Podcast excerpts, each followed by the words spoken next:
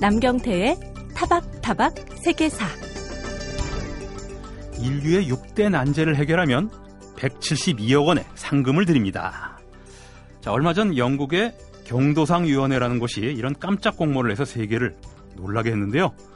이 위원회는 상제정 300주년을 맞아 21세기에 걸맞은 상해 성격을 고민한 끝에 인류의 난제 해결을 공모의 주제로 내걸었다고 하는군요. 자, 그 내용을 잠깐 볼까요? 모든 인류가 충분한 식량과 깨끗한 식수를 확보할 수 있는 방법. 갈수록 늘어나는 치매 환자가 독립적으로 살 수 있게 하는 방법. 또 항생제 내성을 극복할 수 있는 방법. 그리고 환경을 해치지 않고 비행할 수 있는 방법. 이런 것들입니다. 이런 인류의 6대 난제는 모두 하나같이 지구가 지금 처하고 있는 위험을 경고하고 있죠. 자, 수백 년 전 대항해 시대 선박의 정확한 위치를 파악하는 방법을 찾기 위해 제정한 경도상. 이 상은 항해 기술의 발전에만 기여한 게 아니라 인류 탐험의 역사를 바꾼 숨은 공로자이기도 했는데요. 이번에는 인류 역사를 또 어떻게 바꿀지 기대가 됩니다. 타박타박 세계사 문을 열립니다. 전 진행자 남경태입니다.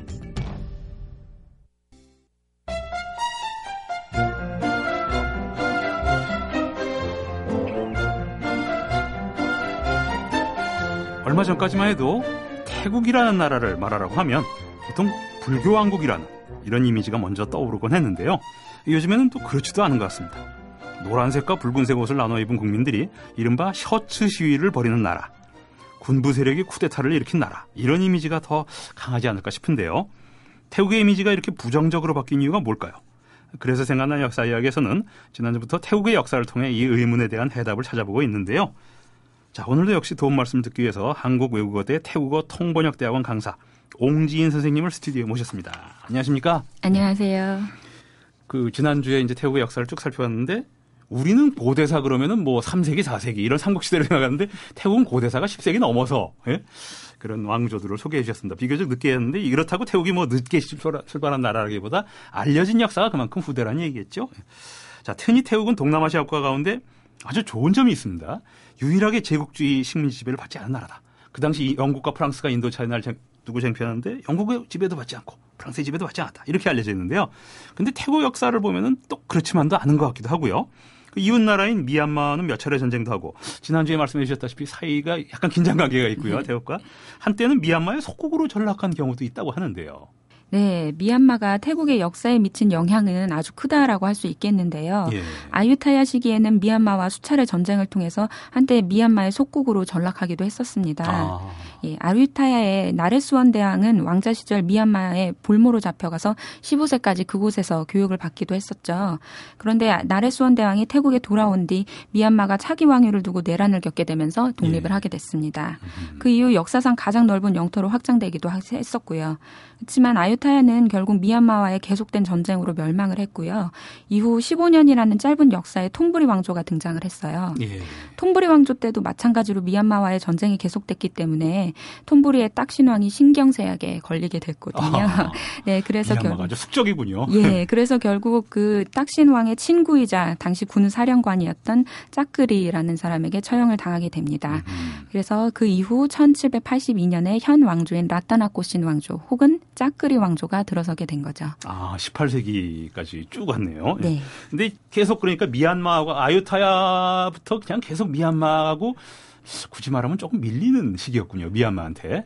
초기에는 그랬다고 볼 수 있겠죠. 네. 또 미얀마가 좀 이제 지리멸렬할 때는 자중질환이 일어날 때는 조금 강력을 키웠다가 그냥 기본적으로 미얀마는 좀 안 되는 것 같은 느낌이 좀 드는데요. 어쩌죠 그래서 축구 경기하고 비슷합니다. 미얀마가 축구가 세거든요. 어쨌든 미얀마하고 태국과의 그 재미있는 긴장 관계. 또 지금은 적국은 아닌 거죠. 이제 예, 긴장하는 이유 정도인 거죠. 예. 네.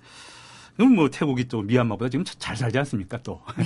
그걸로 위안을 삼을 수 있을 것 같고요. 어쨌든 17, 18세기까지도 미얀마랑 긴장 관계를 가져왔다. 네. 태국은 그 지난주에 지리적으로 말씀드린 왼쪽으로 미얀마가 있고 오른쪽으로 캄보디아, 라오스가 있고요. 중국과도 그렇게 멀지 않고요. 인도 차이나니까요. 또 남쪽으로는 긴 꼬리 모양처럼 반도 끝이 또 말레이시아하고 연결되어 있고요. 아무래도 이런 어떻게 보면 동, 인도 차이나의 중심 같은 느낌이 들거든요. 지리적으로는 이런 지정학적 특수성이 태국의 역사에 영향을 미쳤을 것 같아요. 네. 태국과 중국과의 관계는 이미 수코타이 시기부터 긴밀하게 이어져 왔는데요. 태국이 중국에 조공을 보내기도 했었고 또 양국은 무역 사절단을 교류하면서 계속 발전을 관계를 발전시켜 왔었습니다. 태국과 국경을 맞댄 미얀마, 라오스, 캄보디아와의 관계에서는 계속 말씀을 드렸다시피 미얀마와는 세력 확장을 예. 위해서 서로 긴장 관계에 있었고요. 그렇지만 라오스와 캄보디아에 대해서는 태국이 주도하는 그런 종주국의 음. 관계를 가지고 왔었습니다. 말레이 인도네시아에 대해서도 말씀을 드려야 될 것 같은데요. 예. 말레이 인도네시아의 말라카 해협이라는 데는 그 당시에도 벌써 세계적으로 유명한 무역항이었기 때문에요. 그 당시 태국의 아유타야도 대외 무역을 위해서 국가의 이제 그런 것을 중점 사업으로 두고 추진을 해왔었어요. 그래서 아유타야 시기부터 서구 열강과의 관계도 시작을 됐다라고 볼 수가 있을 것 같습니다. 예. 네덜란드, 영국, 프랑스, 스페인, 포르투갈과도 이제 관계를 맺었고요. 또 동쪽으로는 아랍인과 인도인들까지 와도 교류를 맺어왔습니다. 이 사람들의 가장 주된 목적은 당시에는 이제 기독교 혹은 이슬람교의 포교였는데요. 예. 사실 여기선 큰 재미를 보지를 못했기 때문에 아유타야에서 서구와의 관계는 그닥 발전하지는 크게 발전하지는 못했었어요. 아, 그러니까 아유타야 시대부터 우리 고려 시대처럼 국제적 무역에 좀 관여를 하고 국제 관계를 시작은 했군요. 활발하진 않았지만. 네. 근데 희한하게 선생님 말씀 듣다 보니까 생각나는 게 말레이 쪽하고 인도네시아 쪽은 이슬람권이 되고요. 사실 인도 차이나 쪽은 이슬람으로 잘 안 넘어가고 불교 국가로 남거든요. 음. 거기에도 뭔가 좀 왜 남쪽은 이슬람 국가로 넘어갔고 그런 생각이 드네요. 그리고 아유타야 왕조 시절에 그러니까 서양이 제국주의 시대가 시작된 거군요. 네덜란드니 포르투갈이니 스페인이 올 때가 15세기, 16세기 이후 아니겠습니까? 네, 그렇죠. 예. 태국이 이렇게 일찍부터 500년 전부터 이렇게 무역학 역할을 해왔다면 서구 제국주의 국가들이 당연히 교통이 요지고 식민지를 삼으려고 시도했을 것 같아요. 제가 영국이나 프랑스라고 해도. 근데 결과는 영국과 프랑스가 결국 먹지는 못했고요. 태국이 자주권을 지키면서 그런 나름대로 자체적인 근대화를 이루었단 말이죠. 이럴 수 있었던 원동력이나 배경이 어디 있을까요? 아유타야 시기에는 벌써 서구 열강들이 큰 목적을 가지고 왔었으나 그 네. 달성을 하지를 못했기 때문에 이후로는 관계가 좀 주춤을 했었는데요. 그러다가 17세기 해양부 동남아시아에서 시작된 서구의 식민 지배가 이제 19세기에는 베트남, 캄보디아, 라오스, 미얀마 등 대륙부 동남아시아계까지 뻗치게 되면서 예. 다시 태국이 이제 서구의 세력에 어, 좀 영향을 받게 됩니다. 아유타야 왕조도 그 다른 왕조로 교체가 되는 거죠? 네, 이미 교체된 시기였고요. 예. 그래서 이들 국가들과 국경을 맞고 떼고 있었던 태국으로서는 이제 자구책을 찾았어야 했는데요. 예. 그 결과가 바로 태국의 대나무 외교와 근대화라고 볼 수 있을 것 같습니다. 그러니까 자체적으로 그런 위기를 느끼고 중국도 그렇고 사실 일본도 그렇고 우리도 그렇고요. 19세기에 보면 개화파와 수구파 이런 내부 대립이 심하지 않습니까? 아무래도 네. 서양문에 대해서 문을 열 것이냐 말 것이냐. 그런데 이 대나무 외교 이런 건 태국 자체 내에서 구상한 겁니까? 그러니까? 네. 어, 1800년대 당시에는 라타나코신 왕조의 라마 4세 왕이 통치하고 있던 시기였는데요. 예. 대나무 외교라는 것은 대나무가 이제 바람에 휘어지지만 꺾어지지는 않듯이 아하. 열강 사이에서 균형을 잡으면서 자주권을 지켜낸 태국식 외교를 뜻합니다. 음. 네. 그래서 물론 이런 과정 중에서 자주권을 지켜는 냈지만 뭐 영국이나 프랑스에게 각각 영토 일부를 할애하기도 했고요. 예. 그다음에 어, 영국을 시작으로 해서 불평등 조약을 총 13개 국가와 맺는 아. 그런 이제 아픔을 겪기도 했었습니다. 또 이거는 국 외적인 문제고요. 예. 또 국내적으로도 많은 변화를 꾀해서 근대화를 이루었던 그런 시기라고 볼 수 있을 것 같습니다. 예. 그 서구 열강하고 불평등 조약은 뭐 어쩔 수 없다고 치더라도 자체 내부적으로 근대화를 이루어야겠다는 그 동기를 이제 부여를 했다는 게 대단합니다. 그래도. 네. 자, 태국을 처음 방문한 분들은 아마 우리나라와 차선이 정반대여서 당황하신 그 경험이 있을 것 같은데요. 그 이유가 아무래도 영국이 반대 아니겠습니까? 우리랑 왼쪽 차선으로 근대화 시기에 일본처럼 영국식 교통 체계를 도입했기 때문이라고 볼 수 있을 것 같아요. 예, 앞서 말씀드렸던 것처럼 태국의 근대화가 시작된 시기가 바로 이 주변국들이 서구 열강의 식민 지배를 받게 된 그런 시기이잖아요. 예. 그래서 당시에 통치자였던 라마 4세 왕이 도로 운하 건설 시작 뭐 그다음에 화폐 유통을 통한 현대식 경제 체제 도입이라든지 뭐 여러 가지 서구식으로 개편을 하면서 미얀마를 통치하고 있던 영국식 음. 제도를 도입했다라고 아, 보실 수 그렇구나. 있겠죠. 자, 태국이 어쨌든 이렇게 주체적으로 나름대로 나아갈 수 있는 근대화 맞물려 일어난 또 하나의 사건이 입헌군 주제의 도입이 아닐까 싶은데요. 영국도 이미 그 당시 입헌군 주제였고요. 지난주에도 잠깐 말씀하신 것처럼 이런 체제 변화가 민의에 따른 자연스러운 결과가 아니라 군부 세력의 쿠데타를 일으킨 그래서 인위적으로 입헌군 주제 이런 걸 도입을 한 거라고 봐야겠죠? 네, 태국의 입헌군 주제 도입은 흔히 위로부터의 개혁이라고 표현이 되는데요. 예. 아, 어, 라마 4세 때부터 서구식 교육의 바람을 타고 뭐 왕자라든지 귀족 자제들이 해외 유학을 하게 됩니다. 그래서 어, 해외에 가서 보게 되면서 민주주의에 대한 필요성을 느끼게 된 거죠.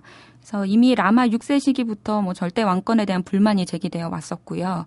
그러니까 입헌 군주제가 도입되던 시기에 라마 아. 7세는 왕의 주도로 민주주의를 도입하자라고 했었는데요. 그렇지만 결국엔 이런 왕의 주도는 실패를 했고 1932년에 소수 민간 관료와 군부의 주도하에 헌법을 공포하고 평화적으로 입헌 군주제를 도입하게 됐습니다. 예. 어, 그래도 실권을 지녔던 왕이 영국도 어쨌든 명예혁명이라는 무혈혁명이지만 혁명을 거치지 않습니까? 실권을 지녔던 왕이 스스로 입헌군주제를 도입한 거는 배경이 어찌됐든 대단해 보입니다, 사실. 네, 어. 대단한 결단을 하신 거라고. 그러게요. 실권을 네. 갖고 있는데 나는 그냥 입헌군주제로 머물겠다. 이건 사실 왕으로서는 할 수 없는 결정이거든요. 네. 아, 신기합니다. 네. 지금 여러분은 MBC 라디오 타박타박 세계사에서 방송 중인 그래서 생각난 역사 이야기를 듣고 계십니다. 자, 태국 역사에서 군부 세력이 정치 전면에 등장한 배경에 대해서 얘기 나누고 있는데요. 우리나라도 뭐 비슷한 경험이 있고요. 제3세계 국가들은 다 군부 통치의 경험들이 아픈 경험들이 있지 않습니까? 군부 세력이 쿠데타를 일으켜 집권에 성공하면 거의 필연적으로 군부 독재를 하게 돼 있는데요. 그런 역사 경험이 많은데요. 태국에서도 과연 군부 독재라는 건 그렇게 부작용이 많았겠지 아무래도 네, 태국의 군부 출신 총리 중 가장 대표적인 인물은 피분 송크람이라는 사람이 있는데요. 예. 1938년부터 6년간 그 다음에 다시 1948년부터 무려 9년간 총리를 맡았던 인물이에요. 음. 피분 총리는 민족주의자 또는 국수주의자라고 불리는데요. 예. 태국인을 태국이라는 하나의 정체성으로 묶고 애국심을 키우려는데 주력을 했던 사람입니다. 그래서 이런 피분의 주도하에 1939년에는 국호를 사이암에서 타일랜드, 즉 태국이라고 개명을 했고요. 예. 애국심을 고취하기 위해서 뭐 국가나 또 여타 다른 노래들도 만들어서 배포를 했습니다. 어허. 이 시기에 중국의 화교들도 태국의 국적을 취득하고 태국식 이름으로 개명하도록 하기도 했고요. 한국 분들이 아마 잘 아시는 태국 음식 중에 파타이라는 음식이 있을 것 같은데요. 예. 아, 파타이라는 것도 이 피분의 주도하에 타이라는 이름을 붙여서 새로 이 시기에 탄생을 한 겁니다. 음식에도 나라 이름을 붙일 정도로 민족주의자였군요. 네. 근데 그 뭐 하긴 2차 대전 직후에는 또 군부 독재 지배자가 아니래도 제3세계 국가들이 민족주의를 많이 채택을 했으니까 충분히 이해할 수 있는 일인데요. 어떻게 보면 우리로서 잘 이해할 수 없는 게 피분 송크람이 대충 총리로 있을 그런 무렵인 것 같아요. 2차 대전 당시에 어떻게 보면 동쪽으로는 일본이 인도 차이나를 먹고 들어오고 서쪽에는 인도와 미얀마는 또 영국령 아니겠습니까? 그러다 보니까 태국이 중간에 있게 됐어요. 네. 근데 2차 대전 당시 일본과 동맹을 맺고 영국과 미국에 선전포고를 한 적이 있다고 해요. 이 배경이 어떻게 되는 겁니까? 그러니까. 네. 당시 세계 정세는 유럽에서 시작된 전쟁의 바람이 일본의 대제국 건설 욕심을 타고 아시아까지 번진 상황이었는데요. 예. 아, 처음에는 태국은 영국, 프랑스, 일본 간에 균형을 맞추는 그런 이제 정책을 취했었습니다. 그런데 이제 다시 한번 이제 정세가 바뀌면서 태국의 대나무 외교가 빛을 발하게 된 음. 건데요. 피본 송크람 총리는 예. 프랑스와의 국경 문제에서 일본이 태국 편을 들어줘서 이제 태국이 유리하게 하도록 도와주니까 친일 노선을 선택을 했었습니다. 음. 그래서 결국 일본 편에 서서 전쟁을 선포하기까지 했었던 거죠. 근데 총리와 노선을 달리하는 뭐 국왕 석정이었던 뿌리디 파놈용이라든지 주미 대사인 세니 프라모 등이 국 내외에서 반일 운동을 펼쳤고 또 2차 세계 대전에서 일본의 폐색이 짙어지자 이전에 했던 전쟁 선포를 무효하다라고 아하. 이제 세계에 알리고 또 연합군 포로를 석방 협상을 하기도 하고 이렇게 노력을 계속해서 음. 결국 미국의 지지를 얻고 독립국이자 승전국으로서의 위치를 차지하게 됐습니다. 아이고 나중에 줄 잘 서가지고 만회했군요. 그러니까 그걸. 예. 예. 이처럼 총리와 주요 정치 인물들의 이중 노선을 통한 예. 대나무 외교를 통해서 음. 불리한 상황을 잘 타개했다라고 볼 수 있겠죠. 예. 마지막에 줄을 잘 서갖고 또 승전국이 되었습니다. 일본을 한때 지지했던 국가가. 뭐 일본이나 그 당시 영국, 미국이나 어떻게 보면 제3세 국가에서는 수탈당하는 입장에서 마찬가지라고 할 수가 있는데 일본은 영토적인 욕심을 들고 나왔기 때문에 어떻게 보면 더 나쁜 경우라고 할 수가 있겠죠. 네. 자, 군부 독재가 수십 년 동안 지속되면은 우리도 그런 경험이 있으면 독재 정치에 대한 저항 의식 또 민주화 운동도 많이 발달하게 마련이고요. 태국은 우리나라처럼 또 민주화 시위의 역사가 또 깊을 것 같아요. 군부 독재 역사가 깊은 만큼. 태국이 입헌군주제를 도입하고 이제 민주주의로 들어서게 된 것은 1932년 이제 입헌군주제를 도입했던 예. 시기부터 볼 수 있는데요.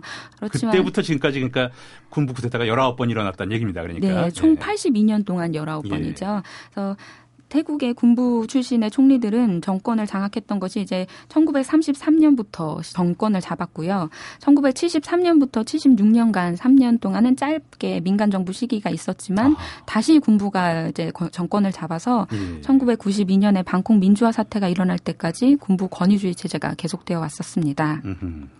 현재까지도 태국 정치에서 군부의 힘이 막강한 이유를 또 이런 역사적 맥락에서 이해할 수 있을 것 같은데요.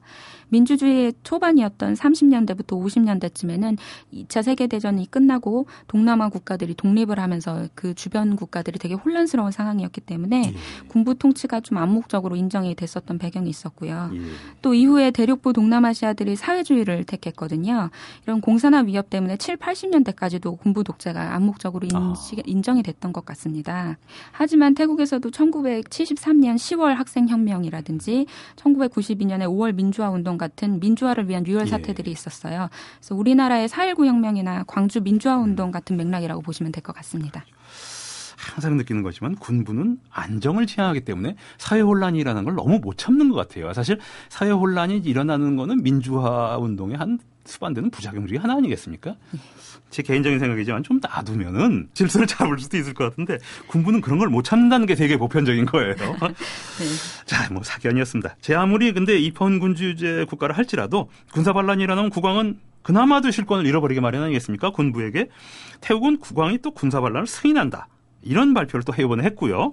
참 알다가도 모를 일이라는 생각을 했는데 자, 국왕은 그럼 입헌 군주제니까 실권은 없는 건데 상징 권력은 있으니까 그래도 군부를 승인하고 안 하고의 의미가 있는 거겠죠? 네, 현재 국왕인 라마 9세는요, 87세의 나이로 1946년에 즉위해서 현재까지 68년간 재위하고 있는 왕입니다. 예. 비록 헌법에서는 국왕의 정치적 실권을 인정하지는 않지만 현실적으로 국왕의 정치 개입이 용인되고 또 그 지시에 따라서 상황이 정리될 수 있는 그런 상황인데요. 아하. 어, 이런 것들은 역사적 맥락에서 마찬가지로 볼 수 있을 것 같습니다. 불교에서는 법왕과 신앙의 모습을 두루 갖추고 있는 그런 왕을 좋은 왕이라고 이제 얘기를 하는데요. 예. 이 아, 지금 법왕과 신앙, 정치와 종교를 다 관장하는 거군요. 그러니까. 네. 그러므로 지금 현재 구, 국왕이신 라마 9세가 이런 모습을 다 갖추고 있는 왕이라고 보실 수가 있을 것 같습니다. 어, 현재 국왕인 아, 라마 구세왕은 즉위 전에 오랜 기간 출가를 해서 승려 생활을 했던 경험을 가지고 있고요. 예. 또 즉위한 이후에는 각 지방을 돌면서 어렵게 살고 있는 국민들을 직접 찾아가고 그다음에 그 지역의 발전을 위한 비전을 제시하는 그런 이제 법왕의 모습, 음. 온정주의적인 모습을 보여줘서 국민들의 신뢰를 크게 얻었고요. 예. 또 이처럼 정치적 혼란이 있을 때는 카리스마적 결단을 내리는 그런 신왕의 음. 모습을 보여주었기 때문에 68년이라는 긴 기간 동안 한결같이 국민들의 존경과 사랑을 받고 있다라고 할 수 있습니다. 그러니까 워낙 연로하신 분이고 오랫동안 재위하신 분이었기 때문에 국민들에게 뭐 왕보다도 스승 아버지 이런 느낌이 강해서 또 이런 권위를 행사할 수 있는 거겠죠. 네. 젊은 왕이라도 못했을 것. 자 선생님 말씀 쭉 듣고 보니까 아까 대나무 얘기라 말씀하셨는데 우리는 옛날에 김수영이라는 시인이 풀잎은 바람보다 먼저 눕고 바람이 지나가면 먼저 일어난다.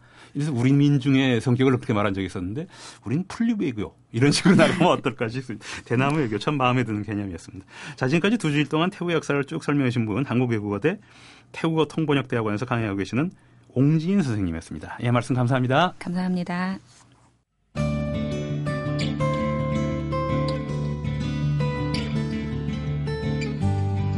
그 사람 그 사건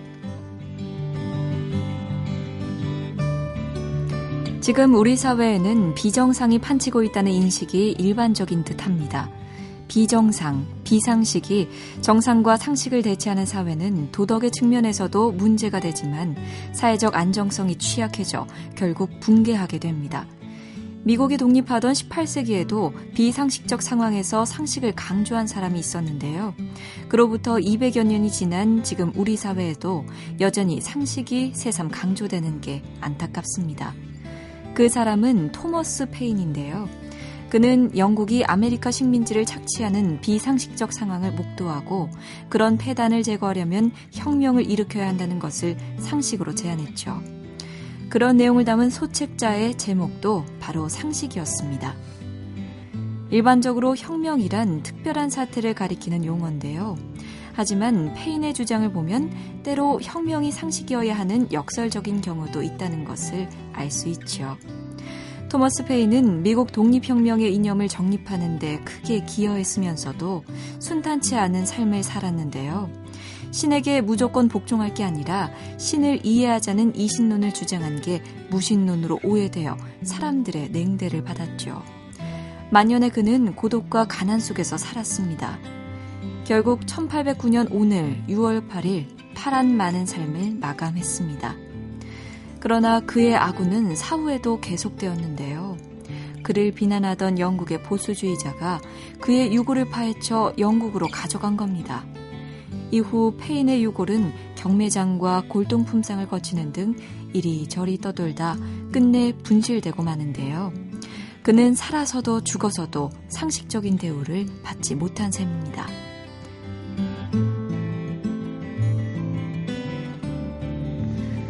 그 사람 그 사건 아나운서 김초롱이었습니다.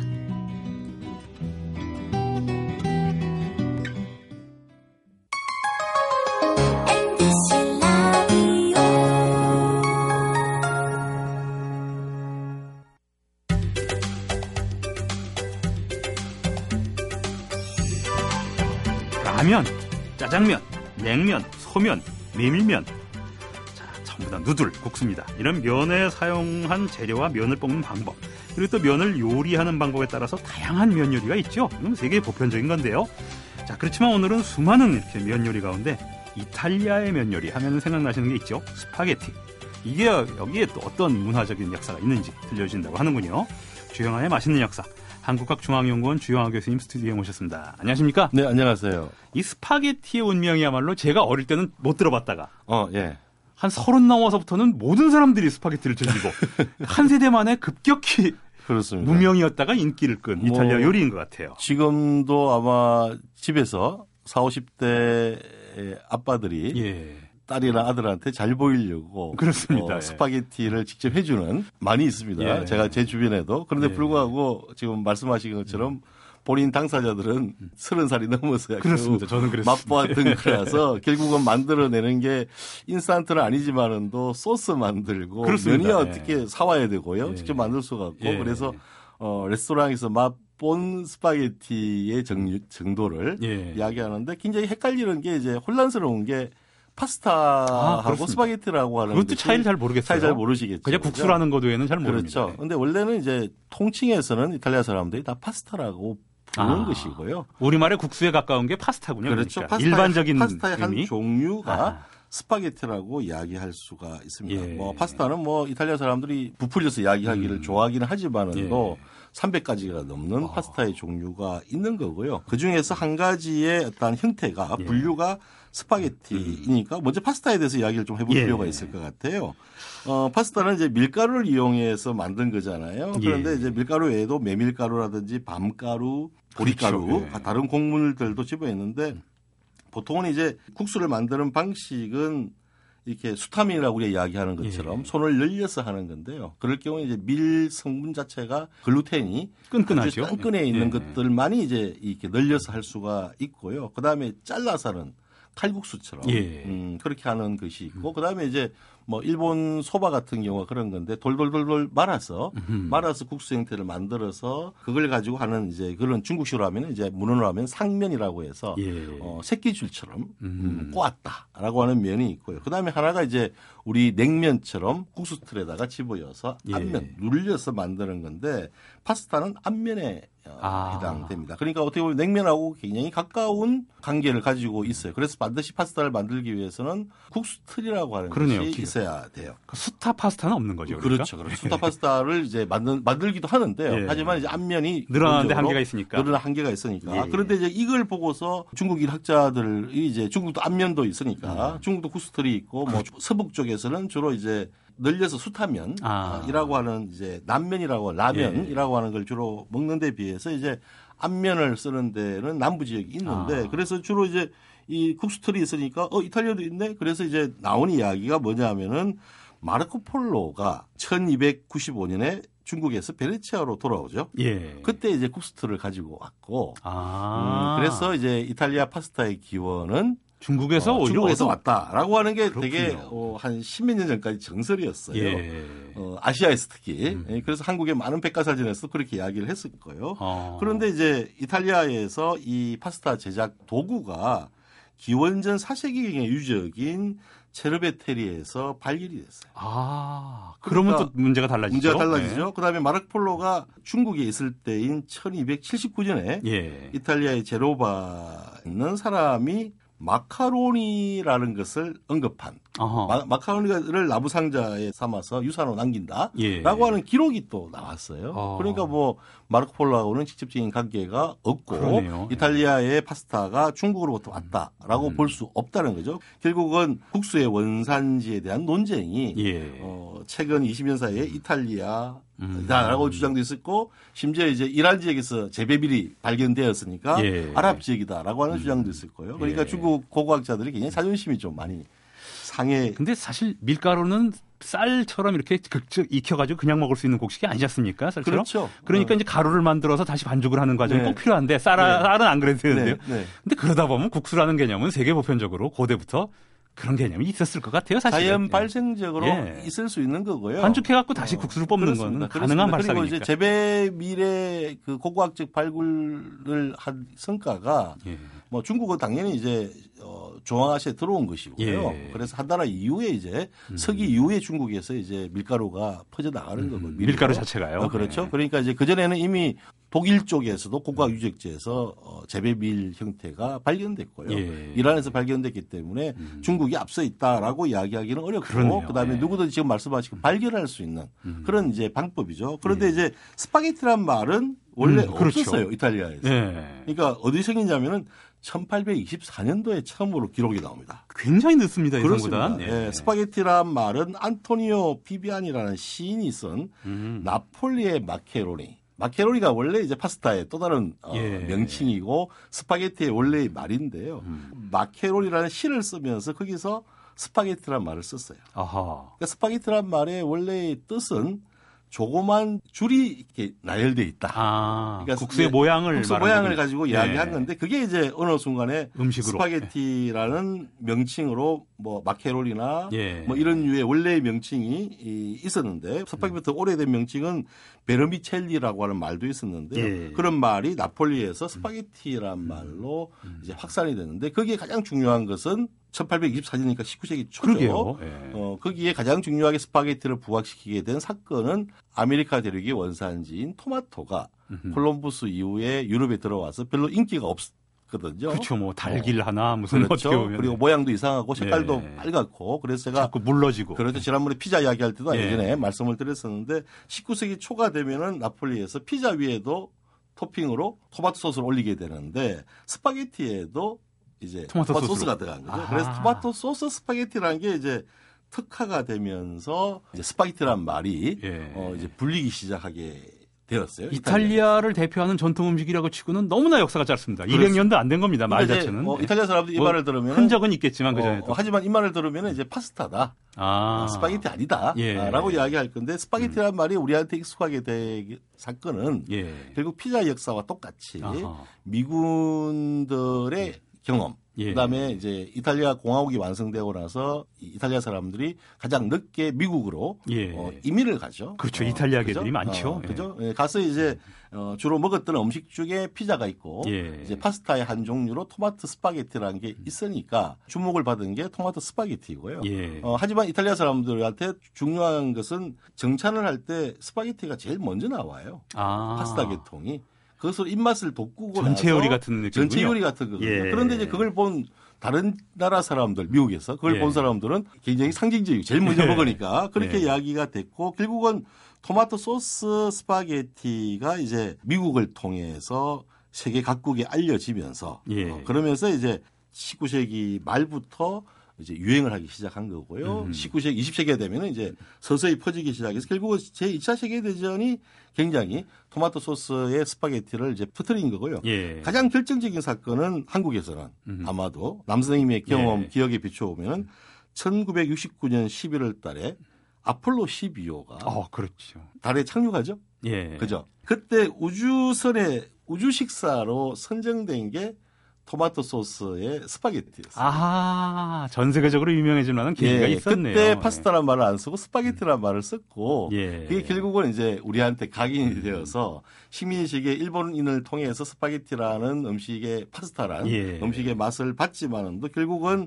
이제 스파게티라는 게 혼분식 장려 운동과 맞아 떨어지면서 예. 계속 강조되다가 결국은 이제 80년대 이후에 이제 음. 어, 본격적으로 미국식 그 외식 업체가 들어오면서 그렇군요. 피자와 함께 이제 어, 파스타 이름을 우리는 거의 모르고 예. 스파게티라는 그 이름으로 우리는 파스타를 수용하게 된 거죠. 저도 10대 때 피자라는 거의 이름만 듣고 스파게티는 모르다가 80년대 한 것 같거든요. 그러니까 선생님이 말씀하신 연도랑 딱 맞아떨어지고요. 스파게티라는 작은 요리에도 이렇게 얽힌 역사가 문화사가 주렁주렁 나옵니다. 그렇게 스파게티의 종합적인 역사에 대해 말씀해 주신 분 주영하 교수님이었습니다. 예, 감사합니다. 네, 고맙습니다.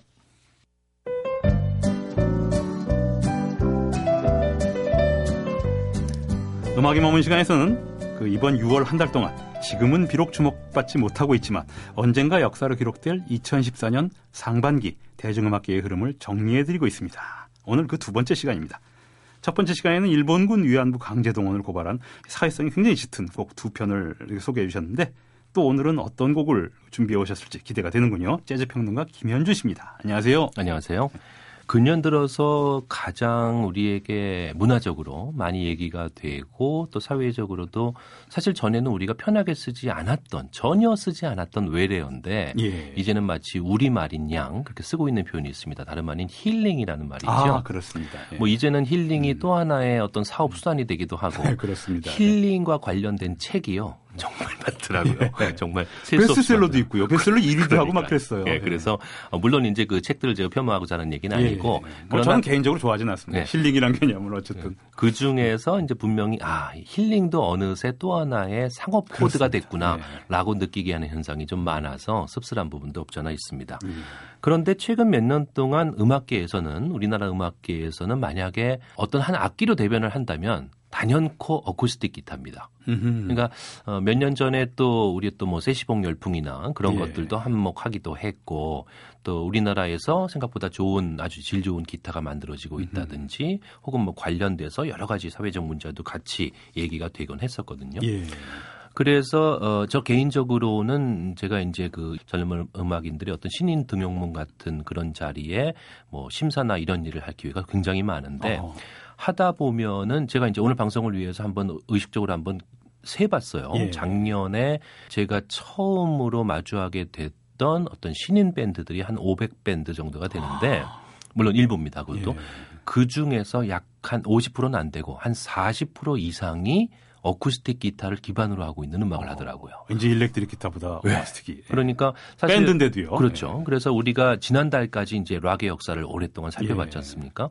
그런 거 보면은 참 우리나라는 락이 정착을 하기 힘든 나라인가 이런 생각을 하기도 하고 락 같은 시끄러운 음악은 일반적인 주류가 되긴 어려워요 사실은 그렇죠 예. 네. 그래서 지금 바로 말씀하신 그 부분입니다 그러니까 사람들은 보다 나긋나긋하고 예. 듣기에 편하고 귀를 소음처럼 자극하지 않는 사운드를 통해서 위로를 얻는 것 같아요 그런 것 같죠 예. 그런 거다 보니까 음악 하는 사람들도 점점 그렇게 경향이 가고 있는 것이죠 음. 근데 거기까지는 괜찮습니다 예. 근데 사실 이 부분을 음악 쪽에서는 많이 우려하고 있기도 한데 현재 우리나라 대중음악이 너무 연성화되어 있다라는 얘기가 음. 굉장히 많아요. 그러니까 어, 어쿠스틱 음악 자체가 문제가 있는 것이 아니고 예. 그 안에 담겨 있는 음악들이 음악적으로 같이 성장을 하면 모르는데 음. 사실 스타일 변에서 볼 때는 이미 수년 전부터 정체기를 겪고 있거든요. 아. 그래서 도는 댄스 음악이 아직도 벌고 있고 음. 아이돌 음악이 벌고 있고 그리고 정말 어, 어떤 작가주의적인 입장에서 자신의 음악을 하는 사람들은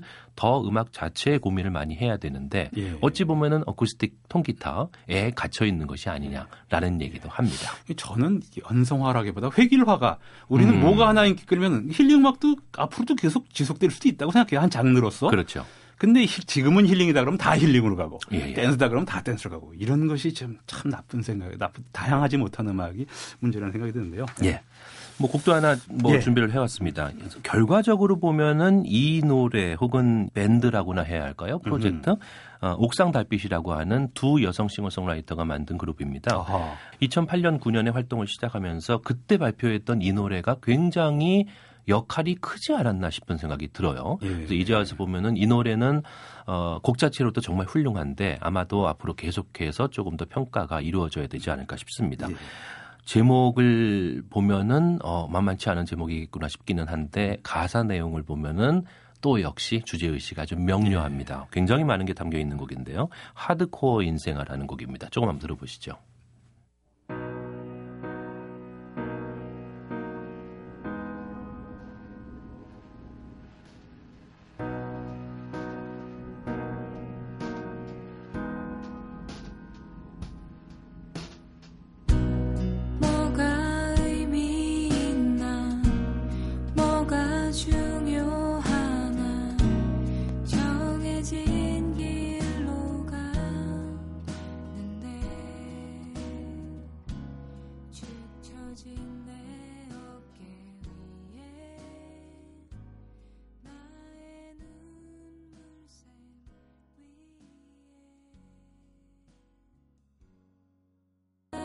사박자에 차분하게 부르는 노래지만 목소리는 스산하고 가사는 더 스산합니다. 그렇죠. 힐링이라기보다도요. 예. 하드코어 인생은 그만큼 삶이 힘들다는 얘기인데 예. 어, 이 곡을 썼을 당시에 옥상달빛이라는 밴드는 어, 이 듀오 밴드는 아직 알려지지 않았었고 음. 20대 중반이었고 음. 그러니까 이제는 옥상달빛은 많이 알려져서 음. 어, 인디 밴드들 중에서 그래도 많이 성공한 존재가 됐어요.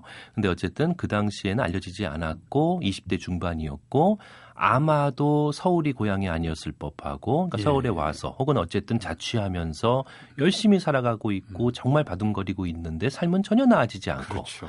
그러니까 지금 상당수 20 대들이 겪고 있는 바로 그 아픔이 그대로 묻어 있죠. 음. 그래서 많은 그 당시에 여성 팬들이 이 노래를 들으면서 이건 내 노래다 하면서 같이 눈물을 흘렸고 뭐 위로를 얻기도 하고 음. 그랬습니다. 그래서 결과적으로는 이런 지금 방금 들려드린 것 같은 이 옥상 달빛 같은 어떤 음악성을 지닌 밴드가 굉장히 많아졌어요. 네. 이제는 뭐 밴드 얘기를 해도 정말 수십 밴드가 활동을 아. 공식적으로 하고 있을 만큼 그리고 아까 제가 말씀드린 것처럼 신인 밴드들 중에서 이런 사운드를 갖고 있는 밴드가요 음. 너무 많습니다. 한 가지 사소한 질문을 드리면 이런 밴드들은 이제 방송에 나오는 사람들도 아니고 그렇죠. 음반이 수십만 장 팔리지도 않는데 어떻게 먹고 삽니까 이분들? 공연으로만 먹고 살 수 있습니까? 어, 대개는 이제 낮 시간에는 다른 일을 많이 하고, 음, 네, 다른 일을 음악 많이 외적인 하고, 일이요? 그렇죠. 네. 그래서 음악 자체가 어, 삶의 어떤 주수입원이 되는 경우는 거의 없다시피 아. 하죠. 예. 저는 이분들의 음반, 음반이 적어도 5만 장씩은 좀 팔아줬으면, 음. 예? 그러면 그냥 저냥은 살 수 있지 않겠습니까? 그렇습니다. 그런 때가 빨리 왔으면 좋겠습니다. 자, 잠시 광고 듣고 와서 음악 듣겠습니다. 자, 오늘 마지막으로 들려주신 노래는요? 예, 방금 들려드렸던 그 옥상 달빛의 노래, 노래하고 예. 참 일맥상통하는 부분이 있습니다. 강아솔이라고 하는 여성 싱어송라이터인데, 음. 어, 그녀가 작년 말에 발표해서 지난 겨울까지 또 역시 20대, 30대 초에 우리나라 젊은 음악 팬들에게 꽤 회자가 됐던 예. 곡입니다. 엄마라는 곡인데, 음. 어, 강하솔 씨는 제주도 출신이에요. 그러니까 제주도를 떠나서 서울에 와서 활동하고 있는데 엄마가 겨울에 춥다고 해서 이불을 보냅니다. 아. 귤도 보내고요. 그래서 그런 내용들을 담고 있으니 또 역시 그들에게는 공감대가 컸겠죠. 그렇죠. 지금 20대에는 이렇게 살고 있는 20대가 참 많습니다. 그래서 그들을 빨리 보듬어야 될 텐데 어쨌든 음악은 아직은 그렇게 해서 표현은 하고 있습니다. 따라 사랑하는 내 따라 엄마는 늘 염려스럽고 미안한 마 제가 음성을 섞기에도 너무 미안한 조용한 노래입니다. 자 지금까지 음악에 머문 시간에 재즈 평론가 김현주 씨였고요. 저는 이 노래 들려드리면서 오늘 방송 마치겠습니다. 김현주 씨 감사합니다. 감사합니다. 지금까지 타박타박 세계사 진행의 남경태, 연출의 고성호, 구성의 김성환, 아나운서 김초롱, 엔지니어 권석원이었고요. 저는 다음 주 일요일 오전 7시 10분에 다시 찾아뵙겠습니다.